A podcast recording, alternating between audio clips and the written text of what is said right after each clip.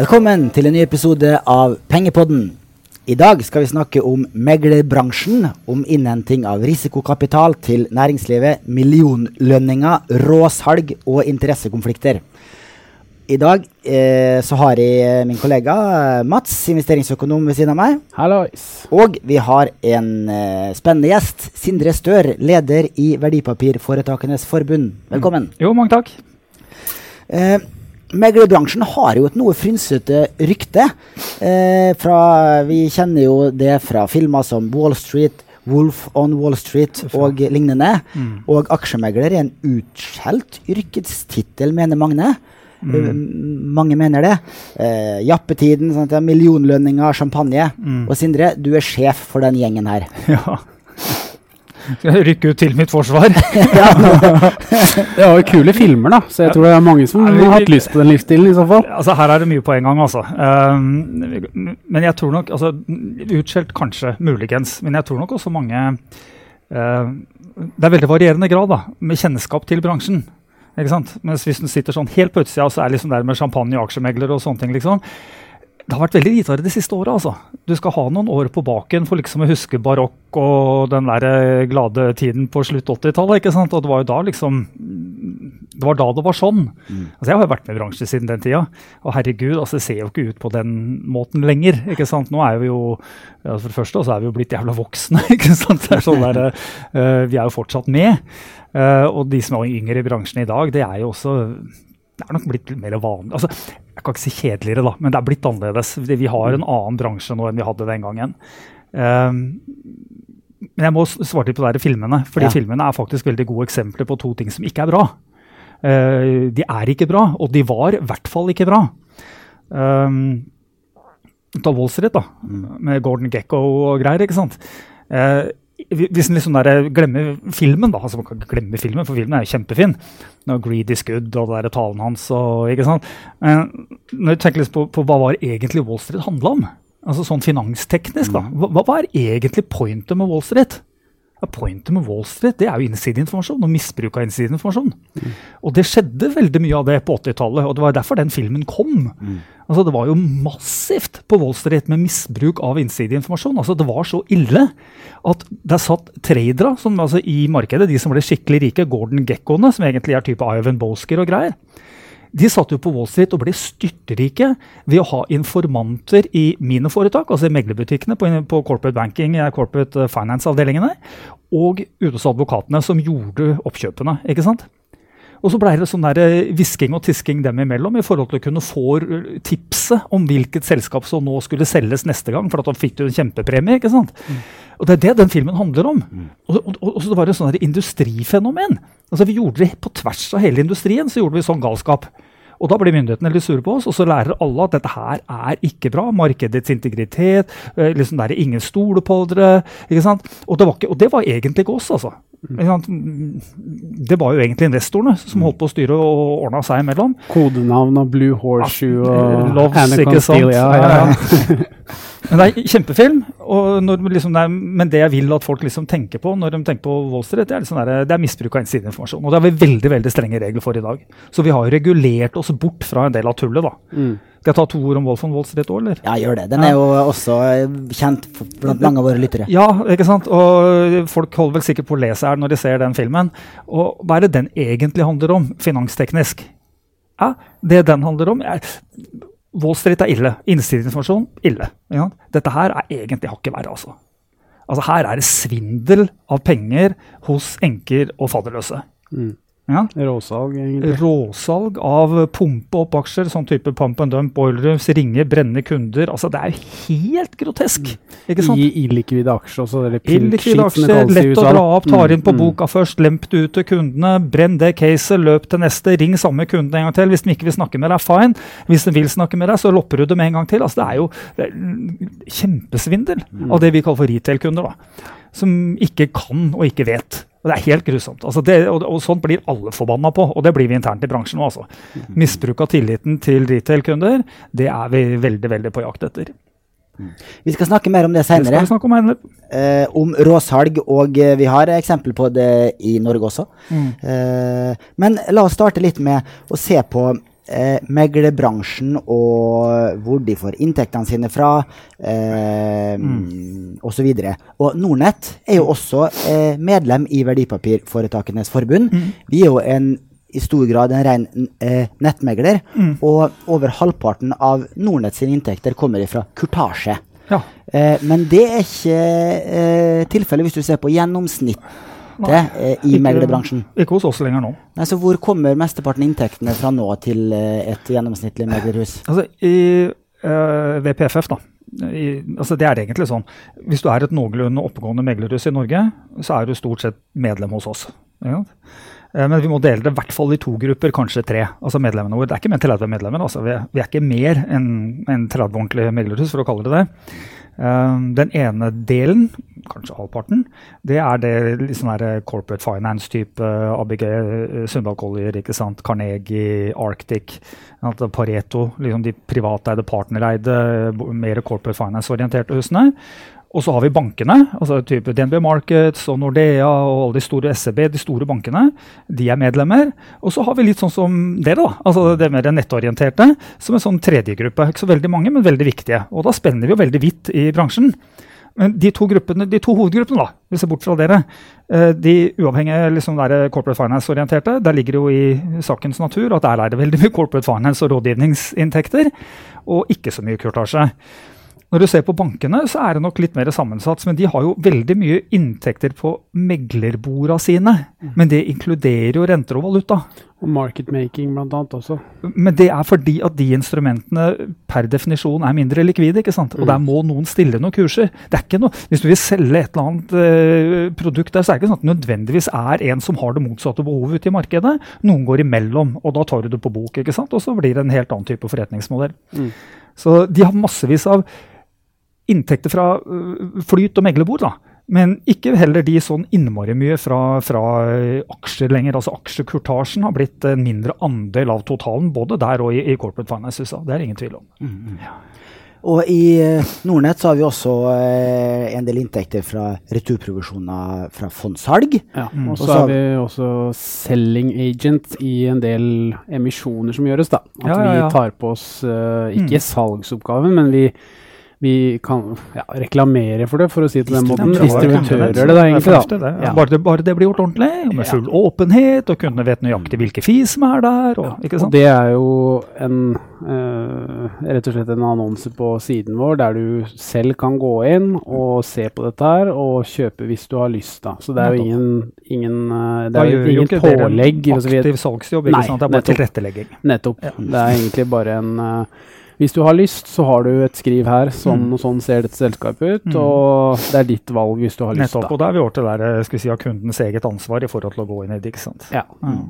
Og så har vi også litt inntekter fra lån, eh, som kundene våre tar opp med pant I verdipapirene. Ja. Så aksjeutlån. Ikke helt ukjent. Mm. Og så litt valutainntekter når uh, kundene våre handler I utenlandske verdipapirer. Mm. Mm. Men stort sett kutasje, da, det er det som er Ja, det er det som er hovedinntekten vår, ja. Definitivt. Ja. Uh, Men det er ikke jo så rart, da, for at mange av de altså, privatkundene I Norge har jo, altså, de handler jo hos type dere nå. Mm. Ikke sant? De handler ikke så mye hos oss av mange årsaker, ikke sant? Um, Men jeg kan jo snakke litt sånn type, det høres jo dritkjedelig ut da man snakker om MIFID to, liksom, altså den rådgivningen, lovgivningen som traff oss her for et halvannet år siden. Mm. Eh, det var ikke noe sånn der vesentlig endring fra tidligere, men det var en ytterligere innskjerping da. Så når vi skal drive med rådgivning, altså mot privatkunder, litt så slutt å kalle det for retailkunder, ikke sant? Når vi skal drive med, hvis de, hvis de vil handle aksjer hos oss, så er det et svare styr og strev altså. Eh, og ikke skal være nettbetjent da. Altså alle, de fleste av våre, I hvert fall større sånn som banker og sånn, de har jo sine egne nettbaserte løsninger som fungerer som hos dere. Der er det smudere. Men du skal snakke med en megler. Så skal den megleren, eh, du skal liksom der, sjekke at den investeringen passer I porteføljen din, at det er hensiktsmessig, at du er egnet for å ta på deg den type risiko, og det skal sendes dokumentasjon I etterkant på at du oppfyller de kravene. Altså jeg mener, når du setter opp den type barrierer for at en fornuftig privatkunde, da, sikkert med liksom en del penger, skal kunne kommunisere med megleren sin, og han fortsatt er liksom der klassifisert i våre termer da, som ikke-profesjonell, og det er ganske vanskelig å bli klassifisert som profesjonell, men som ikke-profesjonell, den der kanalen der, den, altså, dere kom jo tidligere og, og, og traff oss på en måte da med, med internethandel og gjorde det lett og enkelt og bra tilgjengelig og enkelt for kunden å handle aksjer. Hvis du vil snakke med meglerne i dag, kjempevanskelig. Mm. Hvor stor må man være i dag da, for å ha en sånn fysisk kontakt med en aksjemegler? Uff a meg, det er nok, det er nok ymse altså, men uh, jeg, jeg, jeg tør ikke egentlig si et tall altså, fordi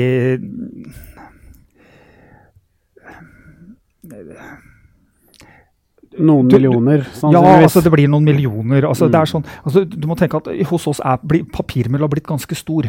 Ikke sant? Som jeg akkurat forklarte, mm. det der med å ha med belegg og systemer og alt mulig, ikke sant? Det er eh, å dokumentere alt, og, og leave a trail, og alt skal recordes, og jeg mener, og det, det, er, det er blitt, det, det krever en viss size, altså. Det er, sånn, det er veldig mange av våre meglerhus nå, altså ikke bankene, bankene betjener alle sine kunder, ja?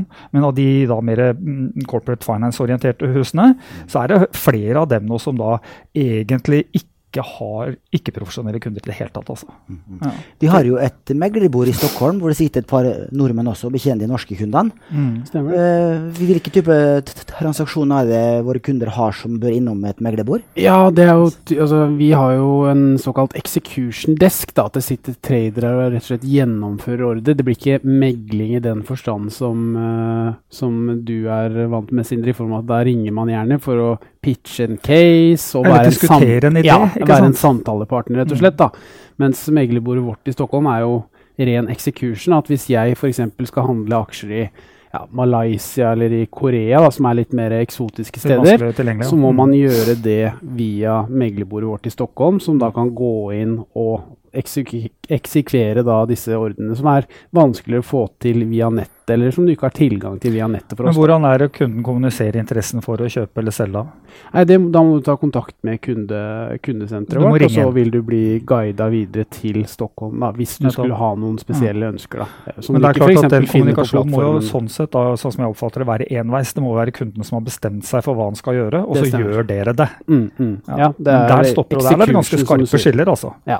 For hvis man da begynner med rådgivning, så driver man med rådgivning. Og det er noe helt annet. Det er helt andre krav. Nei, Nei det er, som, som du sier, så er det et klart ønske fra den private investoren om man skal handle ja, malaysiske aksjer eller en eller annen spesifikk aksje som er vanskelig å få tak i O T C, et cetera. Så må man da kont- ta kontakt til, med meglerbordet, og så sitter de da på execution-desken, og de sitter egentlig bare og trykker på knappen og leter fram for det. De ja, men det er noe ingen, helt annet. Ingenting. Ja. Ja. Jeg tenker at en del av våre lyttere er har nok en drøm om mm. å eh, få en jobb i et meglerhus mm. en gang. Det er jo mange studenter. Ja, det er ikke dumt. Mm. blant kundemassen vår og lytterne. Og er det slik at eh, har du fått en fot innenfor i Pareto eller D N B Markets, så er du sikret millionlønn som tjuefem-åring, eller? Multimillioner! det er spreit. Multi! Nei, det er, um, ja, vi er fortsatt, altså, det er fortsatt god lønnsomhet i vår bransje. Ja? Um, vi um, har um, fornuftige startlønninger for alle, altså vi konkurrerer jo, altså vi er, vi er ganske bortskjemte da, og det har vi vært i hele min tid, jeg har holdt på nå i tretti år. Um, og vi er ganske bortskjemte i forhold til å kunne få en veldig, veldig flinke folk, og veldig, veldig flinke folk, uh, liksom som har en, altså det er ikke bare karakterene dine, altså, det er at du har liksom den der litt sånn, skal vi si, legningen for å litt ekstrovert, og ikke sant, og kan snakke med litt tyngde, og ikke sant, jeg mener, så det er litt sånn god kommunikativ tillegg til at du er flink da, den type mennesker, de har alternativer, og vi må jo da liksom kunne tilby fastlønner og sånne liksom pakker da, som liksom matcher det som er rundt oss, ikke sant? Og det er starten. Så bare der så er du liksom, du er ikke på den grønne gren, men du er liksom inne i noe som er ganske ålreit, altså. Det er sånn når du begynner. Men i det du begynner som ikke sant, analytiker, eller du begynner på et salesdesk eller et eller annet, ikke sant? Eller for eksempel i corporate finance da, um, de virkelig store pengene i bransjen vår, det er når du har holdt på en stund, og du har kundeansvar, og du drar inn penger, og du er en verdifull spiller, ikke sant? Og dette gjelder både kvinner og menn, altså. Vi er veldig interessert i å få flere kvinner inn i bransjen, som veldig mange andre. Det passer mye bedre for kvinner, en del av jobbene våre, enn det mange tror. Men det er når du da begynner å få kunder, og du begynner liksom å klikke, og du er ute proaktivt, og får, du liksom begynner å få en sei i markedet, og du ser at liksom på det området du har ansvaret for, så genereres det mye penger, da kan du fortsatt tjene veldig, veldig godt hos oss. Ja. Og så er det også noe med at du, du må jo være på jobb nærmest tjuefire timer i døgnet. Ja, men det er ikke helt riktig. Altså, det gjelder, kle av den litt grann. Altså, hvis du sitter på en salesdesk, da er du i og for seg bundet til den salesdesken så lenge markedet er åpent. Men markedet stenger jo. Altså hvis ikke du er helt idiot, da skal liksom trede Asia på natta liksom. Men altså de fleste går jo hjem etter en stund etter at markedet er stengt, ikke sant? Så da har du morgenmøte eller forberedelser, morgenmøte, åpningstid, hjem. Og hjem da, det er nesten hente unger i barnehagen. Nesten, ikke sant? Uh, og veldig mange, eller oh, en del av de damene som jeg har jobbet sammen med, som har vært veldig dyktige, altså flere som har blitt sjefer for sine områder på salesdesker, hva er det som utmerker seg med dem i forhold til en del av gutta på den desken? Jo, de er ekstremt strukturerte. De tenker gjennom på kvelden før de kommer på jobben, hva de skal gjøre den dagen, har en sånn der sett greie de skal gjøre på morgenen, gå på morgenmøte, bang, bang, bang, og så leverer de til kundene sine, og så drar de hjem, ikke sant? Så de jobbene fungerer egentlig veldig ordentlig, altså. Og det er på sales, analyse, litt mer ovalt, men etter hvert som du begynner liksom sånn der, å få litt ansvar selv, jobbe litt hjemmefra, der er fleksen ordentlig. Den avdelingen du kanskje står igjen med som er vanskelig hos oss, det er corporate finance. Og, men, men det er ikke sånn, det er kanskje bare en tredjedel i front office som jobber på corporate finance. Det er ikke det alle driver med. Jeg har selv personlig valgt å ikke jobbe på corporate finance i mine tretti år. At nå, jeg var sjef der et øyeblikk liksom, men det er noe helt annet. Men, eh, for der er liksom arbeidspresset annerledes. Mm. Ja. Der er det jo deals som gjøres, som det er å hente penger i et utstedet obligasjonslån eller en emisjon og så videre. Ekstremt viktig avdeling på alle mulige måter, ja. Og de er drevet av prosjektene, ja. Og veldig tilgjengelig for kundene. Og det må skje, når det skal skje nå, så skjer det så nå. Skjer det nå. Samme ja. Søren. Og, og jeg må også bare snurre tilbake til en selses da. I, no, I det noe skal plasseres etter børs, da blir du sittende på plassen din, altså. Mm. Og hvis du jobber da i et hus, for eksempel, ja, som driver veldig mye med plasseringer, enten av bonds eller av egenkapital da, så blir det nok litt kveldsarbeid noen ganger, men selv det er som oftest gjort i løpet av halvannen time, altså. Mm. Ja. Og alle disse bookbuildingene som man får høre om i media, for eksempel, det er jo bestemt en uke eller to i forveien, så det, det, er jo ikke, det gjøres jo ikke, du plasserer jo ikke en milliard på en time, stort sett da. Vi gjør det, altså. Gjør det det? Ja, ja det gjør det.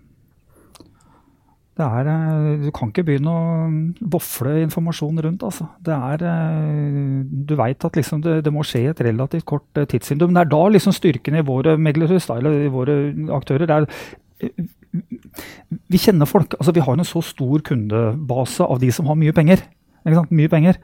Om det er da institusjoner, eller om det er altså veldig rike type family office-type penger, ikke sant? Og internasjonalt. Altså vi, så ser vi på, dette er prosjektet, dette er behovet, dette er plasseringen.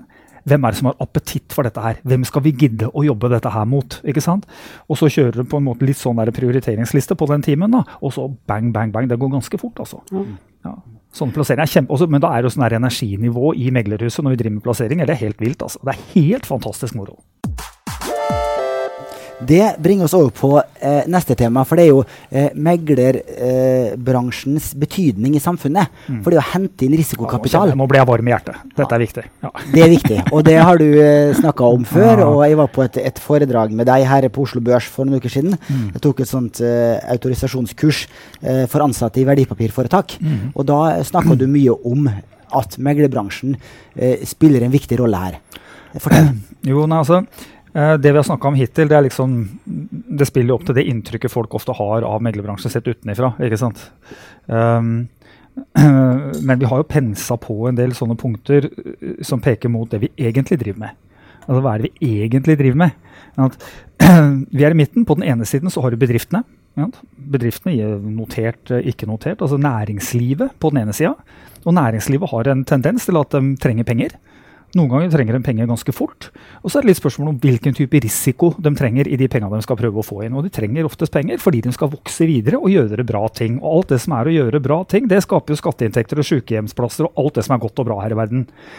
Men de pengene, de må hentes et sted. Ja, og det er der vi kommer inn, for det vi er veldig, veldig dyktige på i den norske meglerstanden, det er at vi vet hvilke kunder, hvilke investorer på den andre siden, som kan være med og ta på seg den type risk som de foretakene våre på bedriftssiden representerer. Og det å koble de behovene med den villigheten til å ta den risken til en fornuftig pris, det er primæroppgaven vår. Og vi gjør det i veldig mange forskjellige typer instrumenter, men det, det vi er kjent for er liksom aksjeemisjoner, men vi gjør veldig mye i obligasjoner, altså både high-yieldere og ned på investment grade, og så kommer vi over i det som er litt mindre risikabelt, men det er sånn type kommuneobligasjoner og en del sånne ting som blir liksom nesten riskless, vil jeg si. Altså, det er ikke helt av, men det er sånn. Vi driver, det er svære summer, men altså, kommunene trenger jo penger, altså alle må fylle på liksom, og hjelper dem med det også. Men det som er viktig er at liksom sånn hundre og sytti til hundre og åtti milliarder kroner i året, det henter vi inn i reelle risikopenger, altså, og flytter fra investorsiden over til der de trengs å bli brukt på næringslivssiden. Og den motoren der, altså den der hjertepumpa som det egentlig innebærer, den er det veldig få som egentlig reflekterer så mye over. For de hundre og sytti til åtti milliardene, det er kjempemye penger, altså. Mm. Og det er ting som brukes til prosjekter i næringslivet, om det er en borerigg, eller om det er en ny fabrikk, eller, eller lignende, da. Ja, det er det. Ymse behov, ikke sant? Og når det er ymse behov, så er det sånn at vi har veldig lett for å da sette oss inn i hva det ymse egentlig er for noe, og hvilke type investorer det passer for, til noenlunde hvilken pris. Mm. Ja, for den risken har jo en pris. Ja. Som igjen skaper arbeidsplasser, og økonomien blir større og vokser. Og, så det er liksom, det er hvis du har en markedsbasert, altså konkurransemessig markedsbasert økonomi på den ene siden, altså folk driver og konkurrerer. Når du driver og konkurrerer, så skjer det ting. Du må bevege på deg. Ting er ikke statiske. Det er nye behov, nye, nye løsninger. Vi er smarte, vi finner på ting. Vi som publikum, da, vi endrer smak. Ikke sant? Og så må da foretakene endre seg, da, fra å drive med kjøpesentre til å selge på nett. Altså, vi endrer oss hele tiden.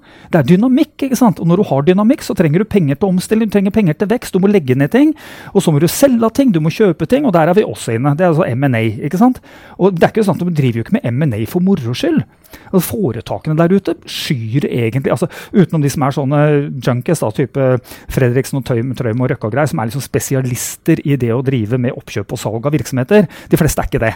De langt fleste foretak der ute er kjempeengstelige når de må gjøre da, kjøp og, og salg av virksomheter eller divisjoner. Ikke sant? Det er innmari vanskelig kompliserte greier. Der kommer vi også inn.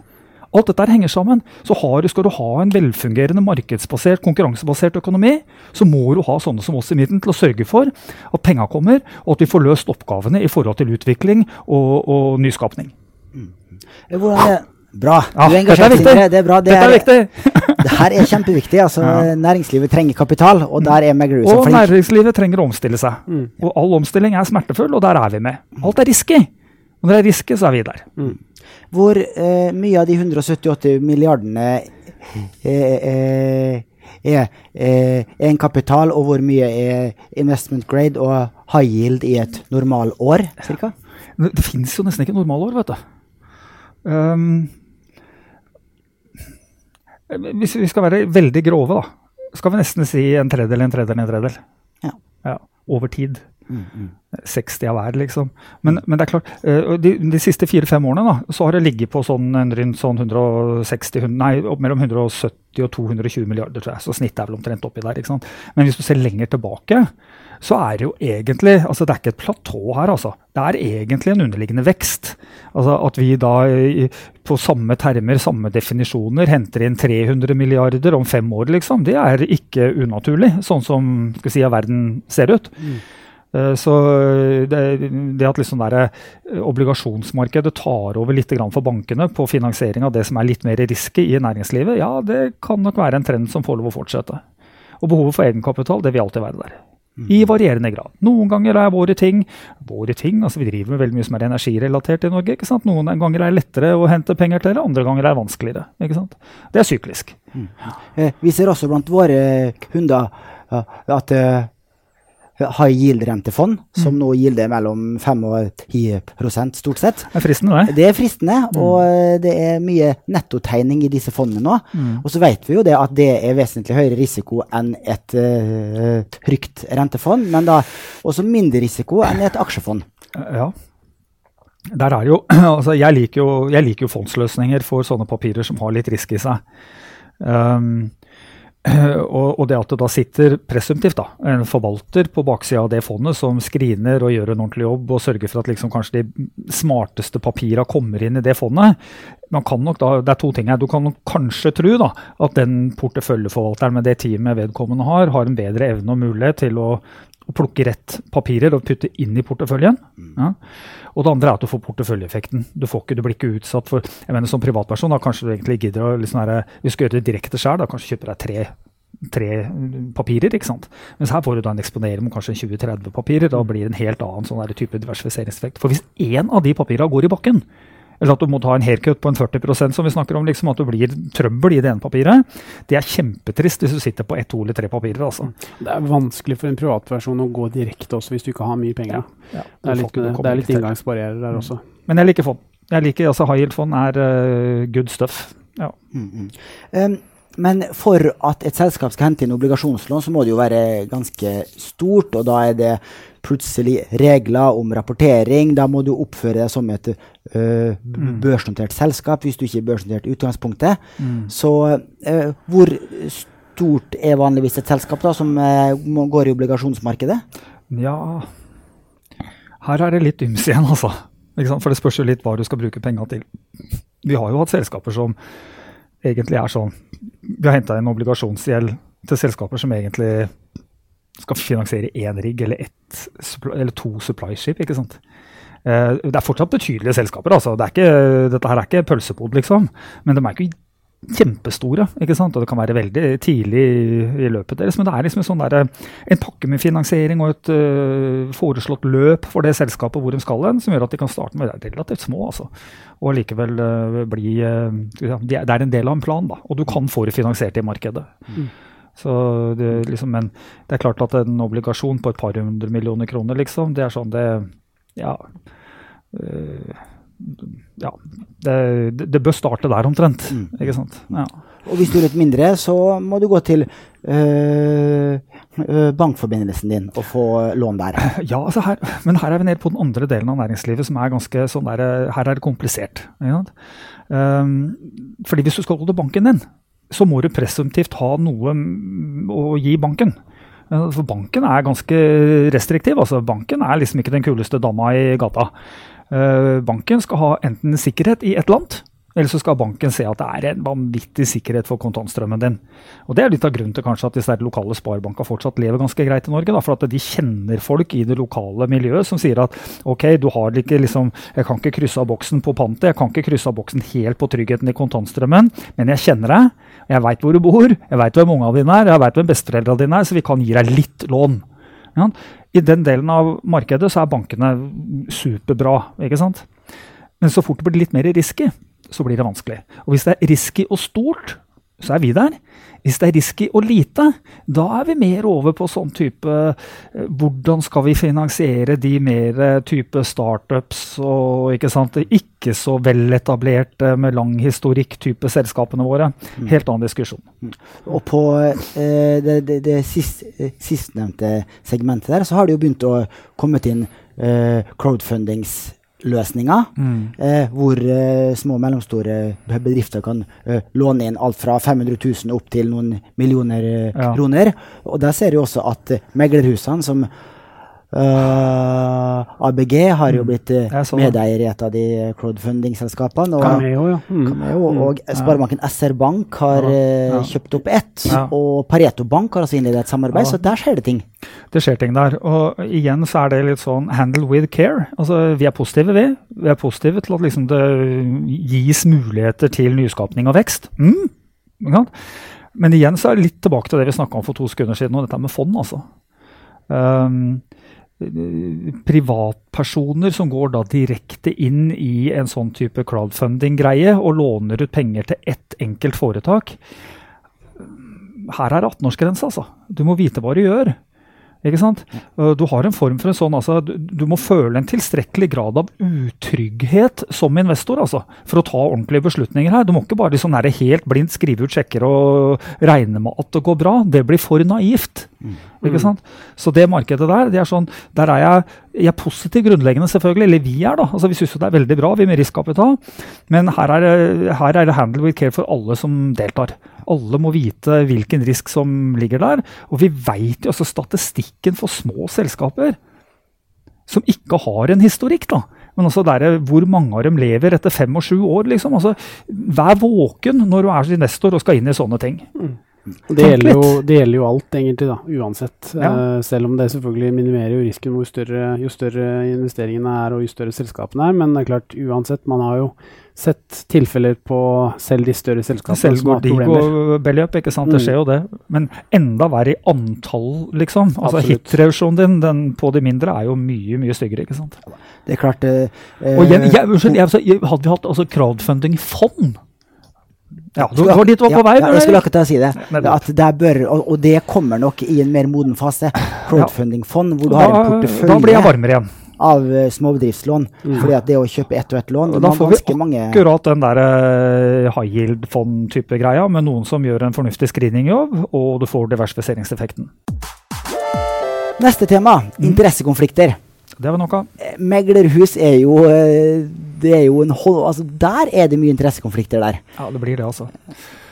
Det er, og, og dette er jo sånn, skal vi kalle det, det er sånn basisutfordring for bransjen, som vi i tidligere tider var litt sånn der, ja, ja, det er noen interessekonflikter der, ikke sant? Og så tenkte du ikke noe mer på det. I dag så er det langt, langt frem i, i rammeverket vårt for alle. Altså alle som jobber i bransjen i dag. Ordet interessekonflikter, det, det har de hørt så mange ganger, og de skal kjenne det på seg i sitt daglige virke, hvor de egentlig er hen. Mm. Altså, det er jo helt naturlig. Vi jobber med andre folk sine penger. Mm. Vi jobber med, jeg skal kalle det, andre folk sine bedrifter.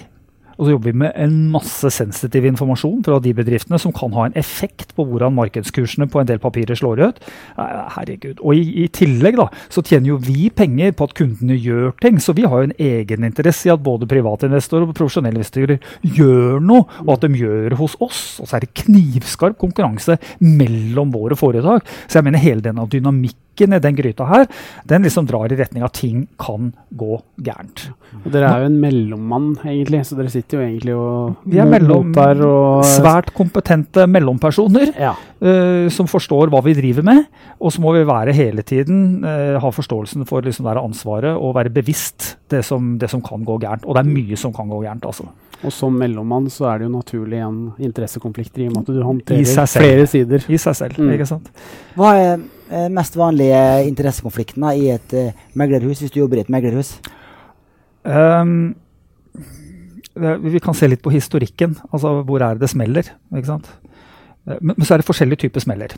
Altså, når det smeller på individnivå, når en eller annen i bransjen vår gjør noe teit, eller en eller annen finansdirektør, C E O eller eier ute i næringslivet gjør noe teit rundt innsideinformasjon, for innsideinformasjon er fortsatt et problem. Altså der smeller det fra tid til annen, ja?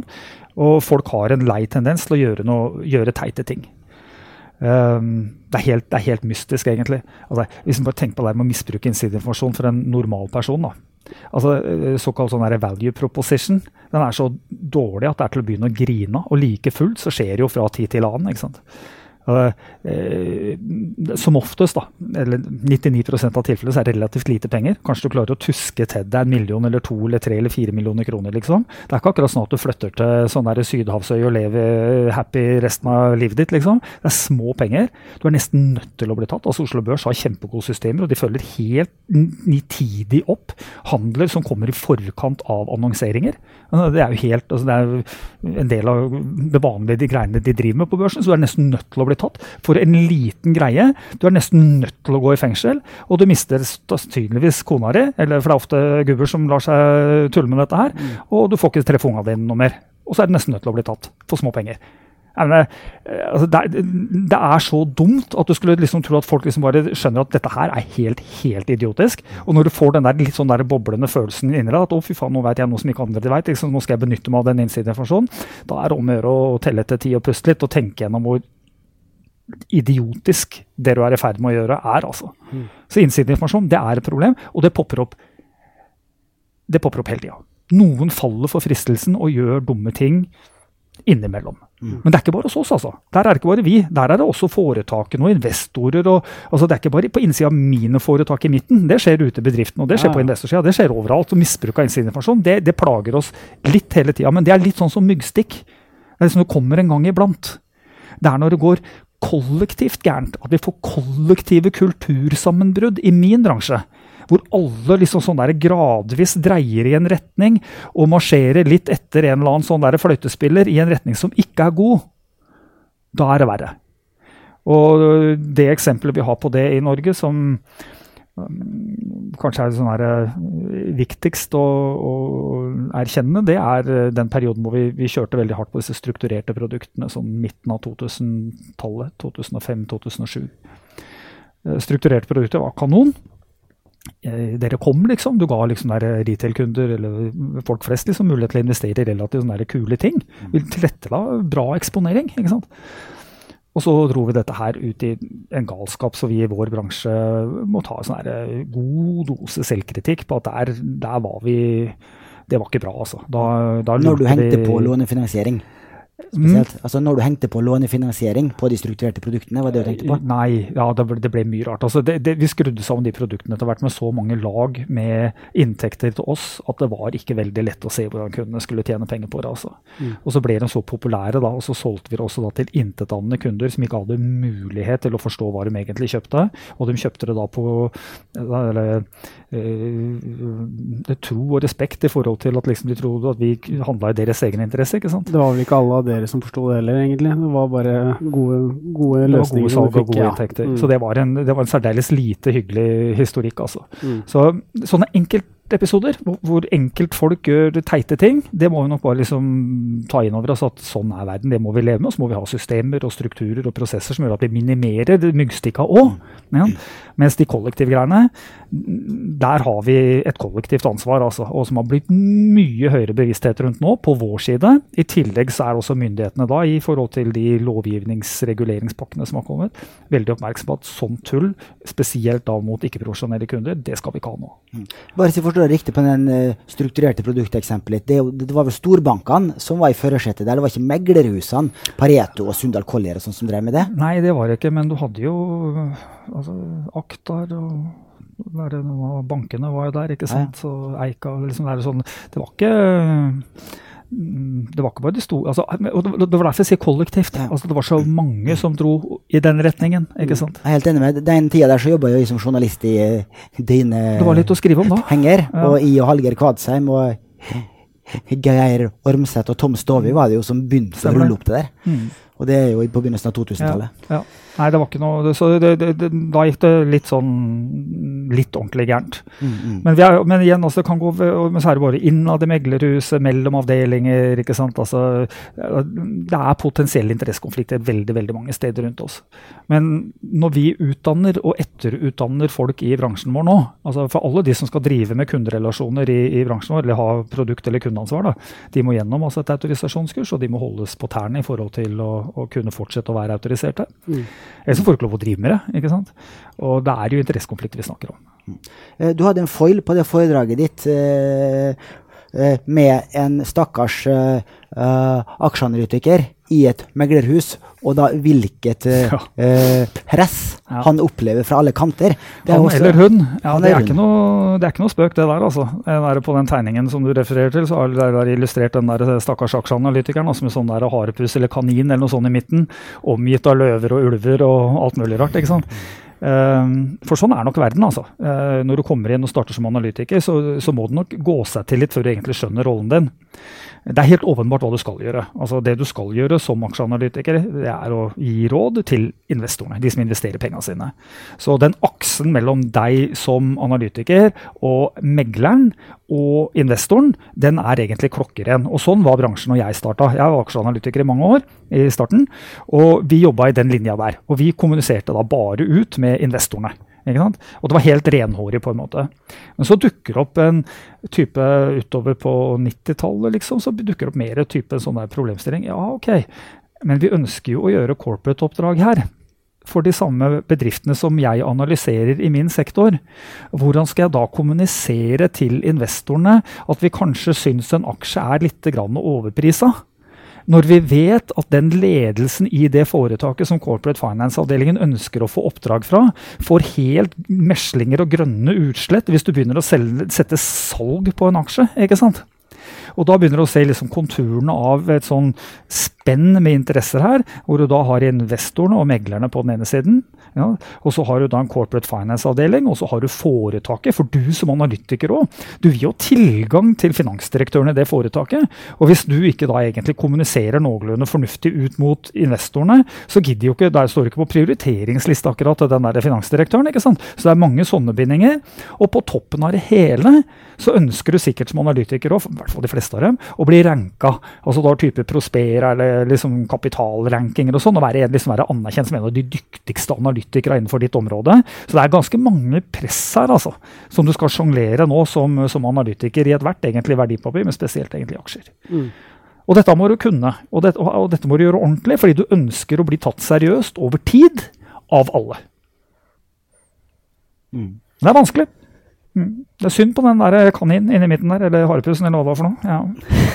Mm. hvordan, hvordan kan du håndtere det da? For det er vanskelige spørsmål selvfølgelig, men la oss si den problemstillingen som du presenterte for oss her da, at du er analytiker, du syns selskapet er overpriset, mens corporate finance-avdelingen er veldig interessert i å gjøre neste obligasjonslån, for å si det på den måten. Mm, da. Mm. Og selskapet igjen er selvfølgelig avhengig av, eller veldig ute etter en høy børskurs, og vil sannsynligvis bli eh, negativ i forhold til hvis du går ut med en salgsanbefaling, for eksempel, og kursen faller fem prosent. Da. Nummer én. Her er det ingen kontakt mellom en corporate finance-avdeling og analytikeren. Altså det, det skjer ikke lenger. Den er, det båndet er kuttet av, og det er både av internregulering i bransjen og også lovmessig utenifra. Altså, corporate-avdelingen skal ikke ha noe say i forhold til hvordan analytikere blir belønnet, eller hvilket av anbefalinger de har, eller lese gjennom rapportene deres. Så båndene, for å kalle det det, eller luka da, mellom analyseavdelingen og corporate finance-avdelingen, den er stengt. Mm. Ja, den kinesiske muren, som man kaller den. Ja, så der var vi nok mer i min pure ungdom, da, så var vi nok mer slepphendte, liksom. Da var miljøene mindre, og vi snakket mer friere med hverandre, det skjer ikke lenger. Og da sitter du deg egentlig som analytiker selv, og så må du gjøre en del vurderinger på hvordan du skal få kommunisert det du egentlig mener. Mm. Og den sitter du med selv. Altså, det er ditt ansvar. Ja. Mm. Uh, men er det fortsatt slik at de aller fleste meglere har langt flere kjøpsanbefalinger enn salgsanbefalinger? Ja, men markedet går jo opp. Ja, riktig nok det, men uh, det er, ja. når, det, når det er relative anbefalinger også, så begynner det å bli vanskelig da. Da skal, ikke sant? Nei, det er, det er noe sånn da. La oss gå litt tilbake til uh, historier om råsalg og uh, bakgårdsmeglere. Mm. Uh, for det er jo nok av skandalehistorier, mm. og i hvert fall i Norge så er de fleste av de skandalehistoriene er mindre ikke-regulerte uh, meglerhus, ja. Som ikke har nødvendige konsesjoner på plass, ja. Ikke medlem av ditt forbund. Uh, men du har jo noen av dine medlemmer også som har vært ute i hardt vær og blitt fratatt konsesjonen. Ja, der har vi jo en ganske uh, altså, Unnskyld, jeg har sagt for ikke, ikke så veldig mange årene siden, som egentlig var litt sånn symptomatisk. Da, men da var det sånn at vi faktisk internt i, i, i V P F F-administrasjonen, da vi begynte liksom å kjenne på oss at det var litt uro. Fra vår egen side i forhold til hvordan det foretaket egentlig opererte. Og da dro vi ut på litt sånn forebyggende type møte og forklarte, uten å gå sånn her direkte uh, på foretaket liksom, da, men å forklare liksom, reglene i forhold til dette, og at man må være oppmerksom på slikt, og at man må huske å innrette seg slik, og rapportere sånn. Altså vi tok en litt sånn rektor-type holdning i den saken, altså. Uh, og så viste det seg at de, de tok vel ikke det helt ad notam, liksom, og så ble det jo da fratatt konsesjonen og endret ikke tilstrekkelig på forretningspraksisen sin. Men det er også en del som har liksom sagt opp medlemskapet sitt hos oss og uten å ha kommet i klammer med noen, da, som også litt sånn etter denne type møter, altså. Mm. Så vi driver litt sånn selvjustis, uh, selvjustis internt. Det Finanstilsynet har blitt mer oppmerksomme på, det er alle der ute i den der grå-grå enden. Uh, og de kommer til å intensivere ressursbruken sin etter de skal si, litt kjedelige historiene vi har hatt om sånn type bygd og alléer og en del sånne type miljøer som ikke har engang konsesjon. Altså, dilemmaet til Finanstilsynet er jo at de har ikke kunnet gå etter foretak som ikke har konsesjon. Du kan ikke frata dem noe, du kan ikke gjøre noe, ikke sant? Men de utvider um, interesseområdet sitt og mulighetsområdet sitt for å kunne slå ned også i det markedet. De liker det særdeles dårlig. Det er veldig bra å høre, for at jeg, jeg reagerte nettopp på det at Finanstilsynet i flere tilfeller har vært ganske passive mm. når det gjelder slike uh, bakgårdsselskap. De har ikke liksom hatt myndighet til å gå inn dit, men dette har endret seg. Mm. Mm. For eh, den mest kjente saken, i hvert fall de siste år og to, mm. det er jo den avsløringen som D N og Kapital kom med her, med den uh, Holden...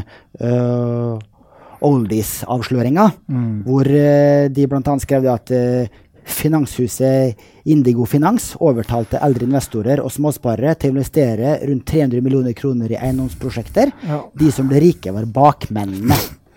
Og så var det et annet selskap også, som heter uh, Omnikron, der hvor finansmeglere verdsatte aksjer til tjue øre stykk, og mm. solgte dem til pensjonister for hundre kroner stykk. Dette er, nesten, dette er nesten bak den der Wolf on Wall Street som vi snakket om innledningsvis, ikke sant? Mm. Det er jo akkurat det samme. Ja, det er jo å seile under falskt flagg, ikke sant? Og egentlig bare ha, det er altså noen ganger, til og med litt grann med sånne der, det vet ikke, for dette er jo liksom, dette er ganske grotesk, ikke sant? Her er det jo knapt verdier bak. Ja. Andre ganger kan det være sånn at du gjør alt for dårlig jobb, fordi du er så keen på å få lagt ut, ikke sant?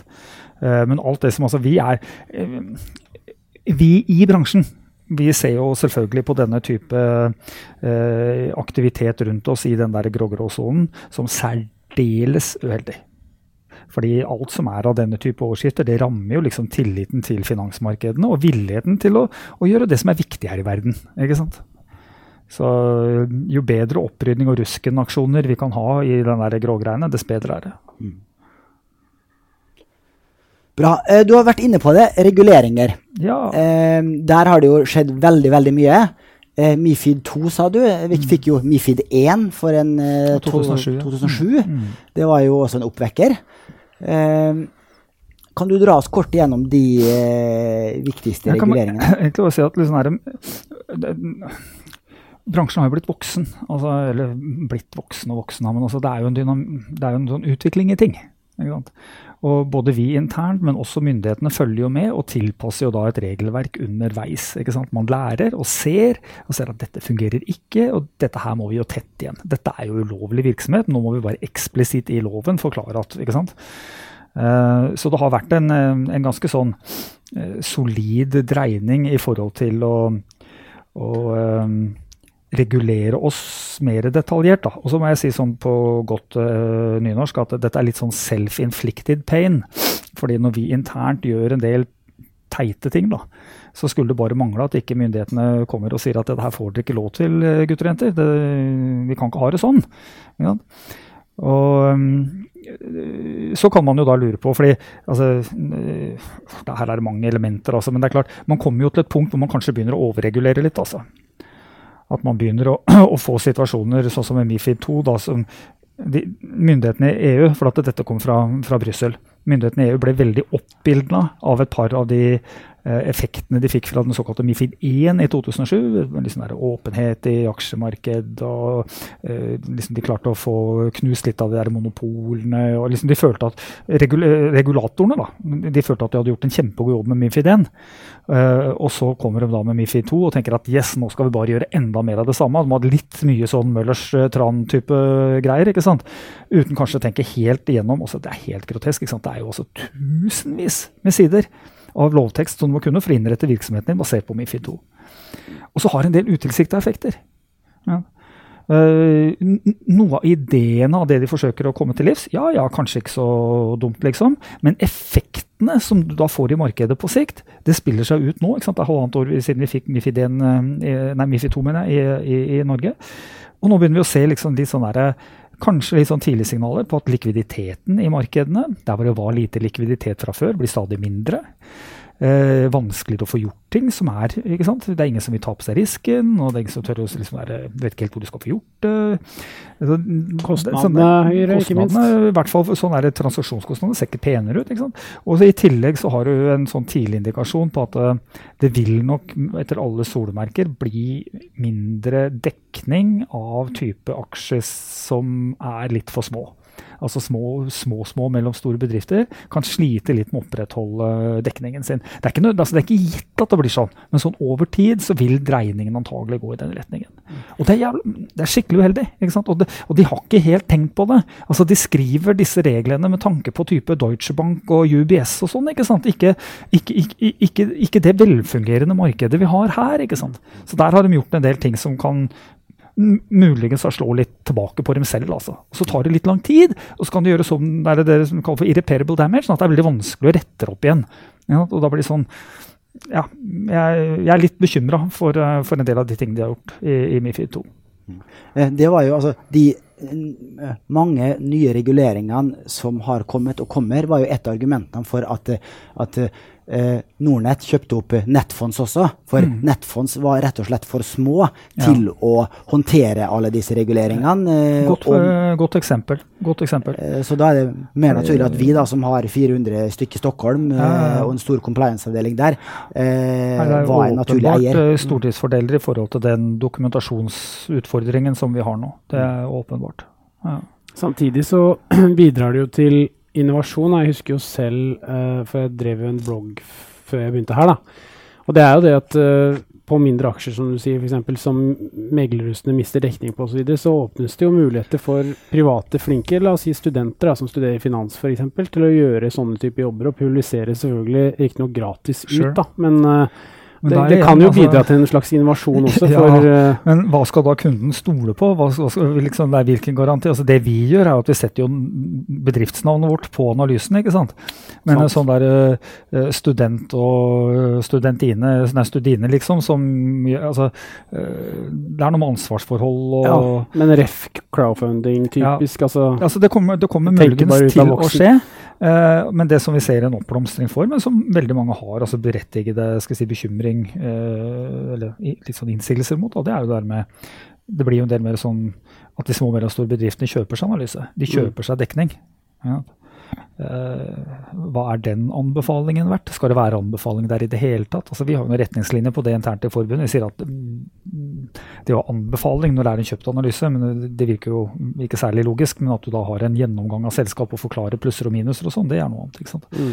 Så det vil jo kunne skje ting, men uh, i sum, kulere for et foretak å ha dekning av en tre fire meglerforetak på uavhengig godsteinbasis da, enn å måtte kjøpe seg en enkelt analyse liksom. Det blir, så over tid så er ikke det der gunstig altså. Det, det er ikke bra. Vi begynner å nærme oss slutten, Sindre. Ja. Det var kjempebra. Eh, avslutningsvis, har du et råd til eh, studenter og eh, nye, ja, det er ikke sånn aksjetips tenker jeg på, nei. Men for de som vil inn i meglerbransjen og gjøre karriere der, hva skal de tenke på i tjue-åra? Ja, altså, vi er jo kjempekeen på å få inn uh, unge flinke mennesker, spesielt som vi er inne på, unge flinke jenter. Uh, der, altså, meglerbransjen er ikke én ting. Uh, sett deg litt inn i, eller prøv å sette deg litt inn i hva de forskjellige avdelingene i et meglerhus egentlig driver med. Sett deg litt grann inn i om du skal jobbe i markedsavdelingen i en bank, eller om du skal jobbe i et sånn type mer corporate finance-hus, eller type Nordnet, ikke sant? Og tenk litt på... Og, og dette er egentlig kanskje et litt sånn generelt råd til studenter. Sett dere litt inn i den bransjen og de bedriftene dere egentlig har lyst til å komme inn i. Skjønn dem litt bedre, sånn at du liksom har litt bedre ballast når du kommer inn. Fordi det er klart at hvis vi får inn en person som skjønner, som selv har tatt et valg og sier at jeg har de og de egenskapene, liksom. Jeg er sånn og sånn, og jeg liker det og det. Jeg tror jeg passer på bondsdesken. Jeg har lyst til å jobbe med bonds-sales, gjerne internasjonalt. Da blir vi litt sånn, wow, har du tenkt såpass langt?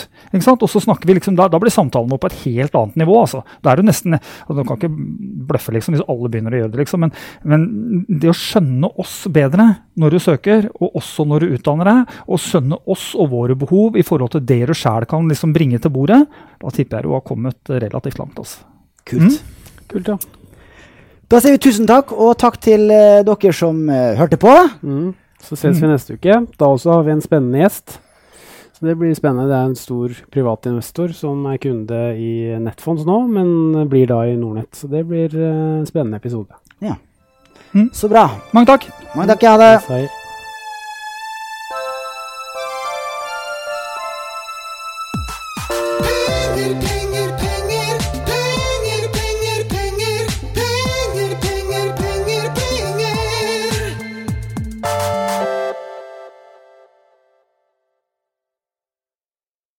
Denne podcasten skal anses som markedsføringsmateriell, og innholdet må ikke oppfattes som en investeringsanbefaling. Podcasten er kun ment til inspirasjon og informasjonsformål. Nordnet tar ikke ansvar for eventuelle tap som måtte oppstå ved bruk av informasjonen i denne podcasten. Les mer på disclaimer-siden på nordnet punktum no.